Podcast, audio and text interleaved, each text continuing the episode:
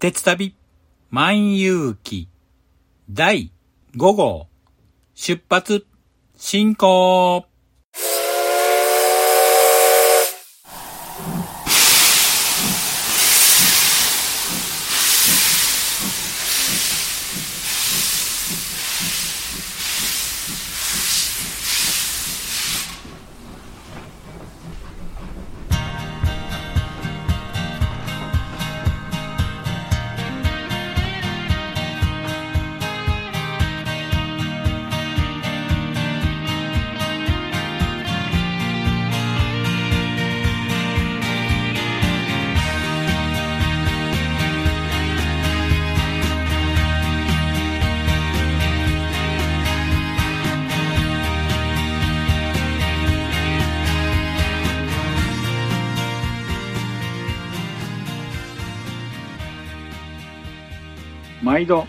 乗車ありがとうございます。鉄旅万有記は鉄道と旅好きのしんちゃんが鉄旅についてゆるーく語るポッドキャスト番組です。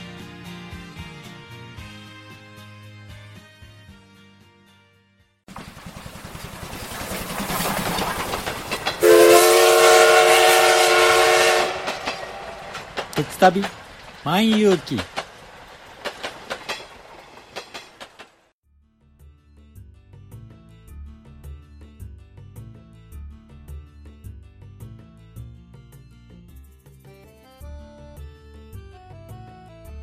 皆さん、こんにちは。鉄旅万有記パーソナリティを務めさせていただきます、しんちゃんと申します。よろしくお願いします。東京では桜の開花宣言が出ましたけども、皆さんの地域はいかがでしょうか？私の住んでいる兵庫県の阪神地域では、まだ桜の咲いてる様子はないので、もう少し先になるんではないでしょうか。さて、今回のテーマは、前回の配信でお話ししました3月14日の JR ダイヤ改正に伴う常磐線全線復旧と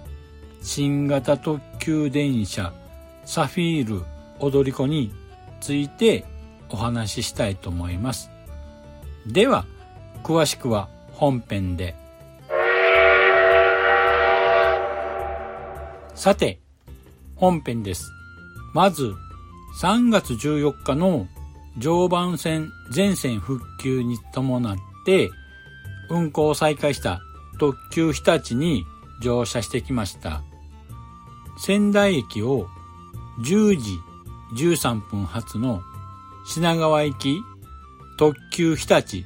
14号に乗車しました。当日はホームに多くの鉄道ファンや報道陣が詰めかけてごった返していました。さらに駅員さんが常磐線全線開通の横断幕を持ったり小さな旗を持ってホームで並んでいましたのでホームはもう人だらけの状態でした。またホームではボールペンや缶バッジなど常磐線全線運転再開記念のノベルティグッズの配布などもありましたので結構多くの方が列をなしていました。3月14日当日は宮城県仙台市はお天気は曇り空であまりいいお天気ではなかったんですね。特急日立が仙台駅を発車した時は雨は降ってはなかったんですけども曇り空のような状態だったんですが東北本線を南下し常磐線に入ったあたりからお天気はだんだん雨模様になってきました。そんな中でも沿線では地元の方や鉄道ファンの方がたくさんいらっしゃいまして皆さん手を振ったり旗を振ったりとかまたは横断幕を作って常磐線全線復旧を待ち望んでいたんでしょうね。かくも、この私もその一人なんですけども、特急日立なんですけども、常磐線をどんどん南下し、いよいよ今回復旧した浪江駅に近づいていってるんですけども、車窓はですね、田畑には草が生えて荒れ果てた状態が目に入ってきました。これからのさらなる復興に期待していきたいと思います。浪江駅から富岡駅間ではホームで本当に多くの方が出迎えてくれました。浪江駅ではホームにたくさんの仮装をした人がお祝いのプラカードを持ったりして出迎えてくれましたし双葉駅では地元の方が太鼓などの演奏もありすごく盛り上がってました。ただ駅前などの周辺は綺麗に整備されてたんですけども車窓から見る限り田畑は草が生え放題のまだ荒れ果てた状態が続いていましたし空き地もたくさんありました。この現状ではまだまだ復興というのがまだまだこれからだということにひしひしと感じられましたそんなこんなで特急日立14号は終点の品川駅に帝国の14時51分着よりも10分遅れで到着いたしました。終点の品川駅に到着した時も鉄道ファンがたくさんいましたし駅員さんたちも横断幕を持って歓迎ムードで列車の到着を出迎えてくれました。さて今回常磐線の特急日立に乗ってちょっと気になったことがあったんですけども車内販売がですねいわきからしかなかったんですね。仙台から品川まで、まあ乗車時間は約4時間半になるんですけども、車内販売がね、いわき駅を過ぎてからしかなかったんですね。で、いわき駅っていう出たのが12時16分だったんですけども、ちょうどお昼過ぎで、まあお腹減ってたんでね、車内販売でお弁当か何かね、食べようと思ったんですけども、ななんとですね、車内販売にですね、食べ物がないんですよね。これマジと思いましたよね。うーん、まあ、飲み物の自動販売機もない、車内になかったので、結構ね、喉も渇きますし、で、まあお腹も減ってきたんですけども、うん、せめてですね、まあ、いわき駅でね、なんか駅弁か何か、まあ、例えば軽食のサンドイッチとかパンとかでもですね、車内販売であればですね、お腹も満たされたんですけども、これ結構ね、最近 JR さんが車内販売を終了してるのでね、まあ、仕方ないかもしれないんですけども、4時間半、4時間半飲まず食わずとちょっときついですよね。前もって何か食べ物や飲み物を用意してればよかったんですけども、ちょっとバタバタしてて買えなかったってもあったんで、正直4時間半、乗車時間、何も食べずっていうのはきついと思いますけどね。品川駅に到着後なんですけども、品川田町間に新たに開業しました新駅、高輪ゲートウェイ駅に行ってきました。高輪ゲートウェイ駅なんですけども、品川駅の隣なんで、列車でも2、3分っていう感じですぐ着いたんですけどもね。山手線では49年ぶりの新駅開業ということで、駅に到着したらですね、駅構内には利用客と見物客でえらいこったがしてたんですね。とりあえず列車降りて駅のホームや構内、うん、改札の辺りを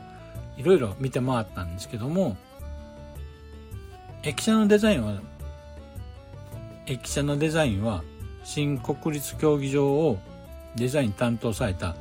熊健吾さんがデザインされたということで結構モダンというか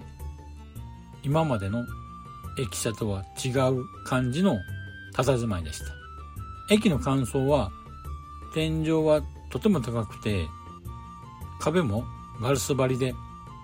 光がさんさんと入って明るい感じの構内でした。床や階段には板が敷き詰められていてですね何か温かみのある雰囲気の構内でしたね。私が一番気になってた無人決済システムの売店を探してたんですけどもまだオープン当日3月14日にはオープンしていなかったので体験できませんでした。とても残念です。また次回機会があれば行ってみたいと思います。高輪ゲートウェイ駅の後は池袋駅まで移動して西武鉄道の特急ラビューに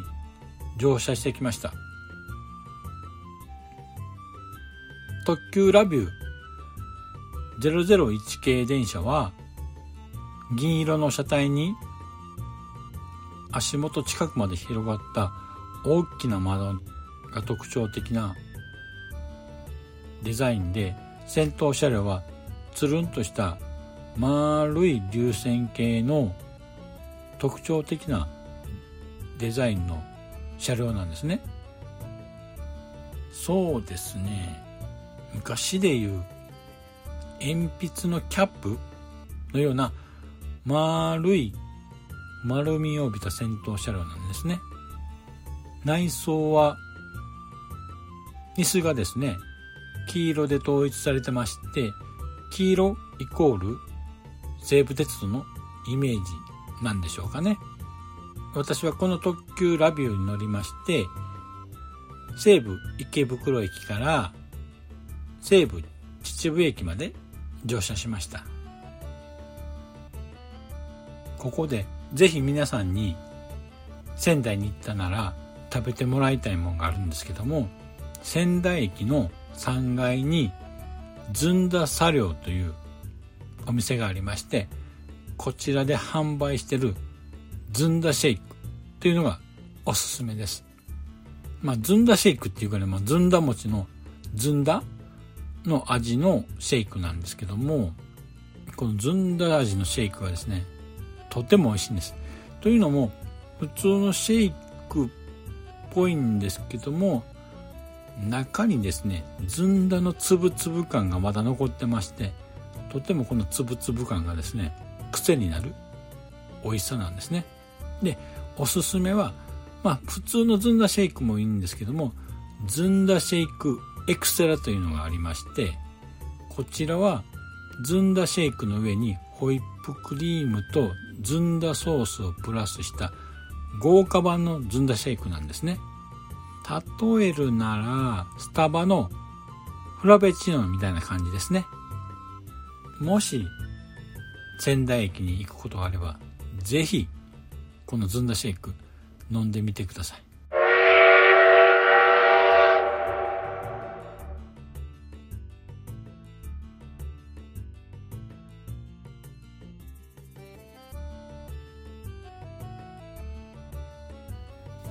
さて翌日3月15日には伊豆方面への新型特急サフィール踊り子に乗車してきました。最初の予定では新宿駅発のサフィール踊り子3号に乗車予定だったんですけども前日再度空席を確認すると東京駅発のサフィール1号に空席があったので急遽予定を変更して東京駅からのサフィール踊り子1号に乗車することにしました運行2日目ということで、見物客や鉄道ファンは少ないかなと思ってたんですけども、予想外に多かったですね。ホームでは結構多くの方が見物に来られてたんで、なかなか写真を撮るのも大変でしたけどね。さて、入選してきたサフィール踊り子なんですけども、濃いブルーの丸みを帯びた車体はとても綺麗でしたね。入線後、早速乗車して各車両を探検してみました。1号車はプレミアムグリーン車ということで全体的に高級感あふれる車内で座席なんですけども体全体を包み込むようなコクーン型というんですかね。グランクラスのような近いイメージの座席になってましてその座席がですね1個ずつ独立して1列に2個だけ並んでる状態で各シートが配置されてました。前後のシートピッチも結構広めなのでそうですね。結構余裕を持ったシート配置になってました。残念なのは先代のスーパービュー踊り子のように階段上に座席が配置されてるんじゃなくてフラットの状態で座席が配置されてるので全面展望はあまり良くないですね。もし全面展望を期待するんであれば最前列を予約するしかないんですけども2席しかないんで競争率は高そうですね。さて続きまして2号車3号車なんですけどもこちらはグリーン個室になってるんですけども6人用の個室と4人用の個室の2タイプがありました。4人用の個室はですねよくあるタイプの個室で2人掛けのソファーがテーブルを挟んで向き合ってる状態でよくあるタイプのボックス型のシートになっておりました。6人用の個室はですね窓に向かってテーブルがあり半円状にソファーが配置されてました。2人掛けのソファーが2つとこれが窓に向かって並んでるんですけどね。で1人掛けのソファーが窓側に向き合うような形で2つ配置されてました。ソファーなんですけども革張りでですね非常に豪華なソファになっておりまして部屋全体は木目調の家具で統一されておりいかにも応接までくつろいでいるような空間になっています。一番私がおすすめする席はこの個室タイプはおすすめですね。さて次は4号車なんですけどもこちらはカフェテリアになってまして席は4人掛けのボックスが2つと窓側に向けたカウンター席が6席ありました。こちらのカフェテリエでは、ミシュランガイド2020で2つ星を獲得した東京の日本料理店、デンの長谷川座右さんが監修したヌードル、まあ、要するにラーメンですね、を食べることができます。またセットで重慶飯店のシューマイや網元料理、徳蔵丸のサザエ焼きおにぎりなどが食べることができます。料理はですね、車内にあるキッチンで調理されますので、熱々の状態で提供されます。私も予約して、ラーメンとシューマイのセットをいただいたんですけども、ラーメンはですね、もうスープがめちゃめちゃ美味しかったですね。麺はちょっと少なめだったんですけども、とても美味しかったです。シューマイもですね、大きめで甘めの味付けだったんですけどこちらも美味しかったですね。車窓を眺めながら食べるのはとても旅情があっていいですよね。今回特徴的なのは食事の注文なんですけどもスマホを利用してネットからサフィールペイになるもので予約することになります。事前に予約というか、まあ、当日でも予約は可能とは聞いてるんですけども当日車内放送ではもう売り切れがあるので、当日予約では買えませんということだったので、まあどうしてもその食べたいということであれば、前日までにネットのサフィールペイで予約した方がいいと思います。あと予約に際しても、4つの時間帯で予約しないといけないので、ある程度、そうですね、食べたい時間を決めてから予約した方がいいと思います。おすすめはですね、やはり海を見ながら食事をしたいんであれば、一番最後の時間帯をおすすめします。さて、5号車から8号車はグリーン指定席となります。こちらの座席も2列1列の座席配置になってまして、シートピッチも前後幅があるので結構余裕があって広々としてくつろげました。いかも天井も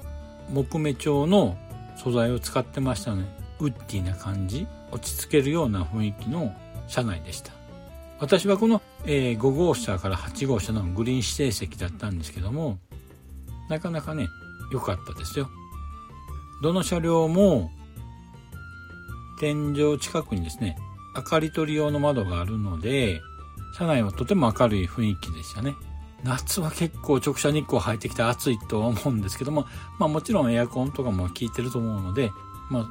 心配するほどではないと思います。今回の車両デザインなんですけども、豪華寝台列車、トランスイート四季島や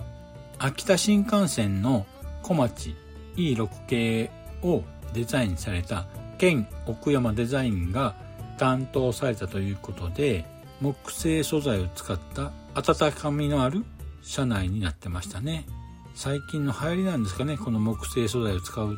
ていうのはさて東京駅を発車したサフィール踊り子なんですけども伊豆半島ではところどころ海沿いを走るので車窓には相模湾が望めます。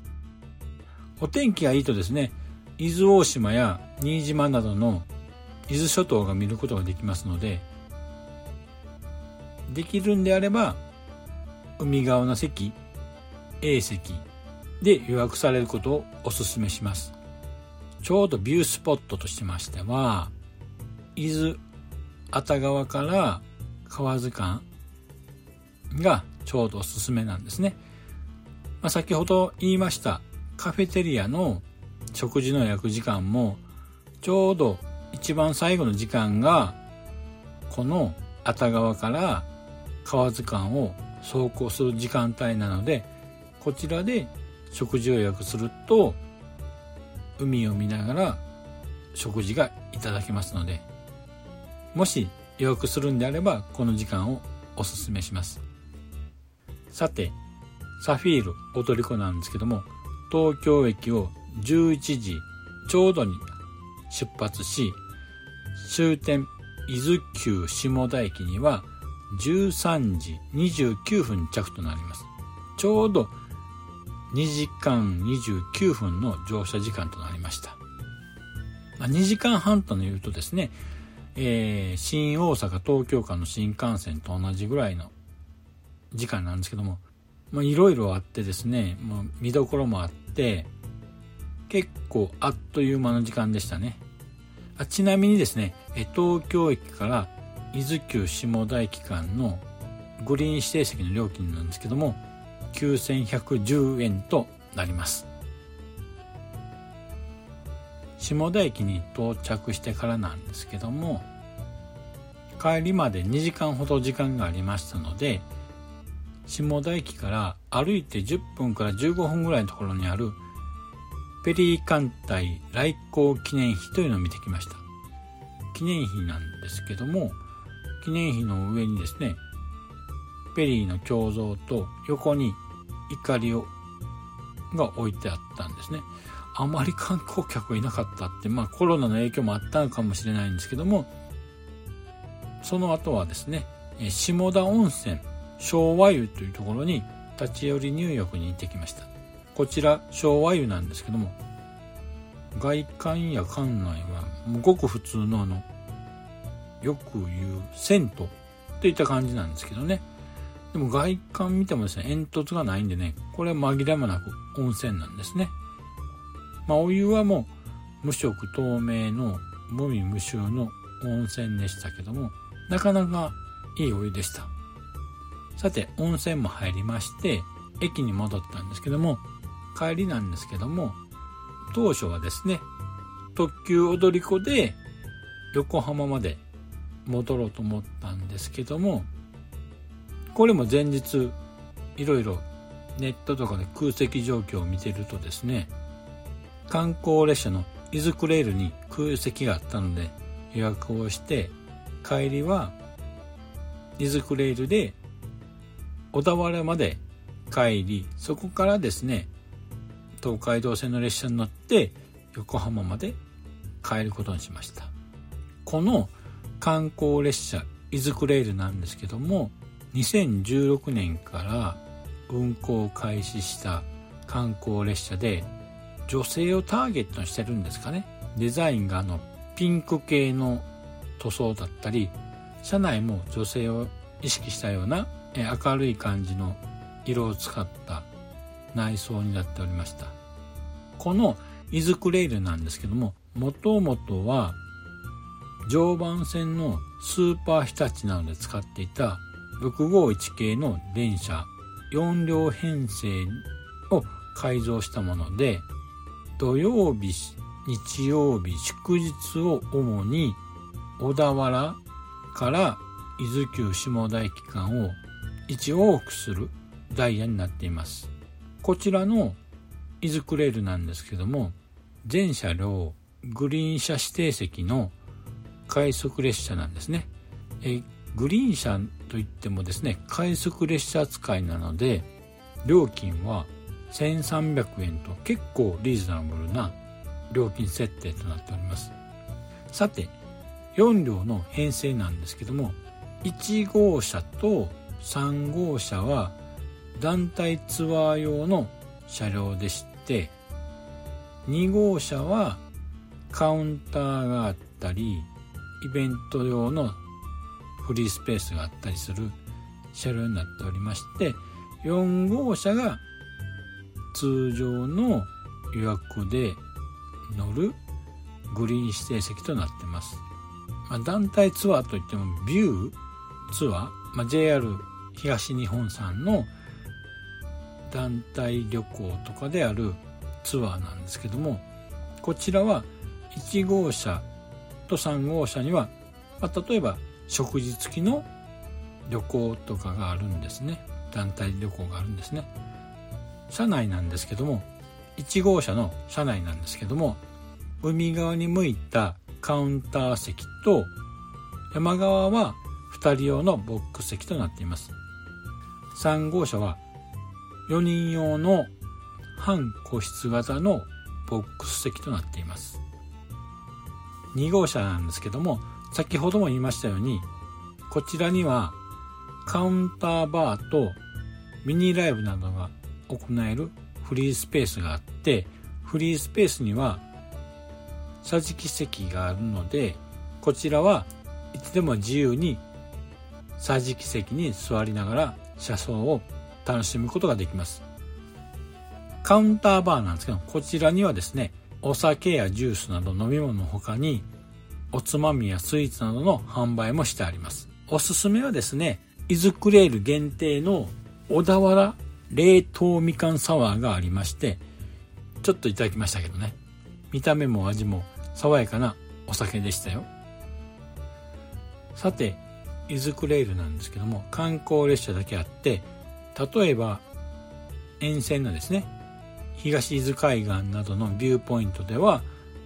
例えば一時停車したり徐行したりしてサービスがとても行き届いてましたね伊豆クレールのダイヤなんですけども15時31分伊豆急下田駅を出まして終点小田原駅には17時29分到着となります。まあ、乗車時間はこちらは2時間ほどなんですけども、本当あっという間でしたね。車窓も良かったですし。ということで今回、伊豆半島方面の列車旅だったんですけども、サフィール踊り子とイズクレイルを乗り比べて、個人的な感想で言いますと、イズクレイルの方が総合的に良かったですね。というのも、サフィール踊り子なんですけども、こちらは車両などのハード面は申し分ないです。最新型車両で揺れも少ないですし、車内も良かったです。ただし、サービス面などのソフト面に関してはちょっと課題があるかなと思いました。というのも、カフェテリアなんですけどもね、こちらはですね、一応当日も食事ができるということなんですけども、多分当分の間は予約がないと食事ができないですし、予約もある程度多分限定数が決まってますので、当日カフェテリアで食事をしたい場合は前もっての予約は必要ですし、予約をするにあたってはスマホが必須でしてね、サフィールペイというもので予約をしないといけないんで、まあ、例えばスマホを持ってなかったりとかですね、あまりスマホの操作に慣れてない方にはちょっと敷居が高いですよね。一応確認したんですけども、うん、やっぱりこのサフィールペイでしか予約できないっていうことで、パソコンとか、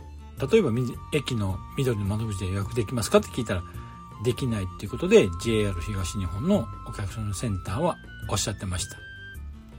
まあ、この件に関しては、ちょっと改善してほしいなと思いますね。まあ予約なしでも当日飲み物だけでも飲めるような時間帯があればですね、利用する人も多いと思うんですけども、以前あった寝台列車トワイライトエクスプレスやカシオペアなんかは食事はもちろん予約なんですけども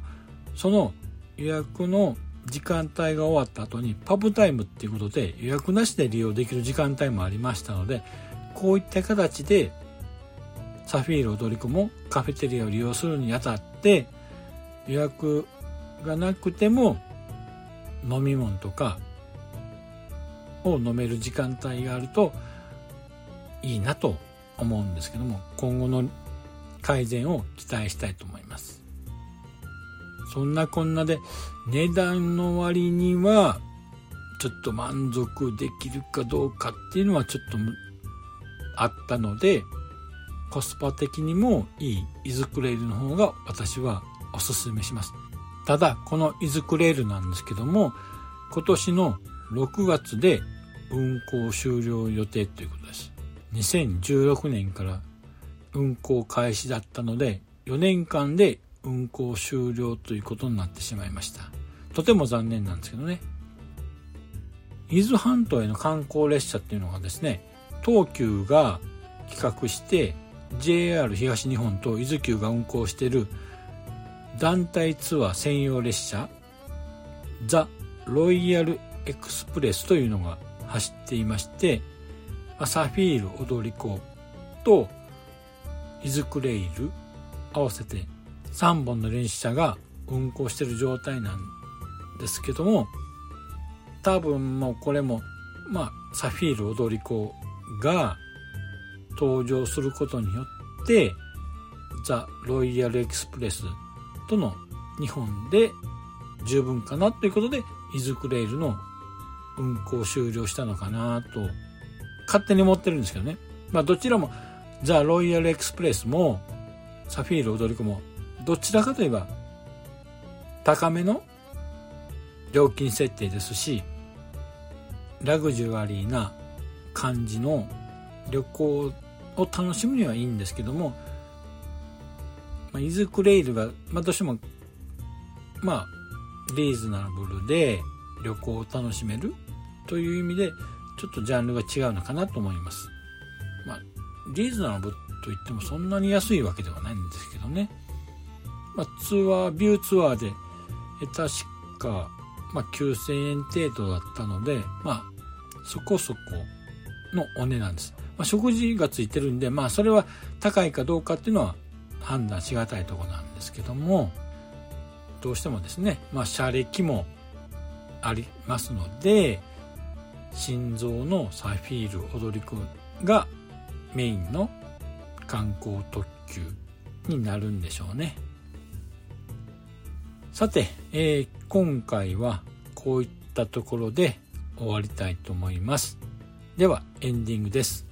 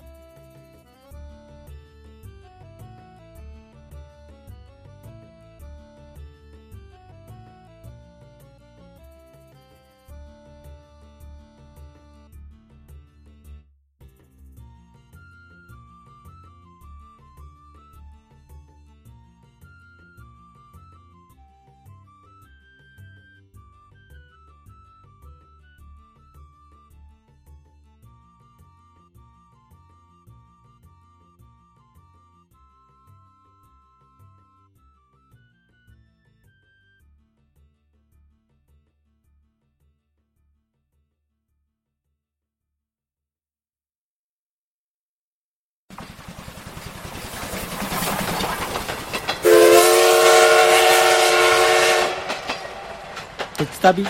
万有記。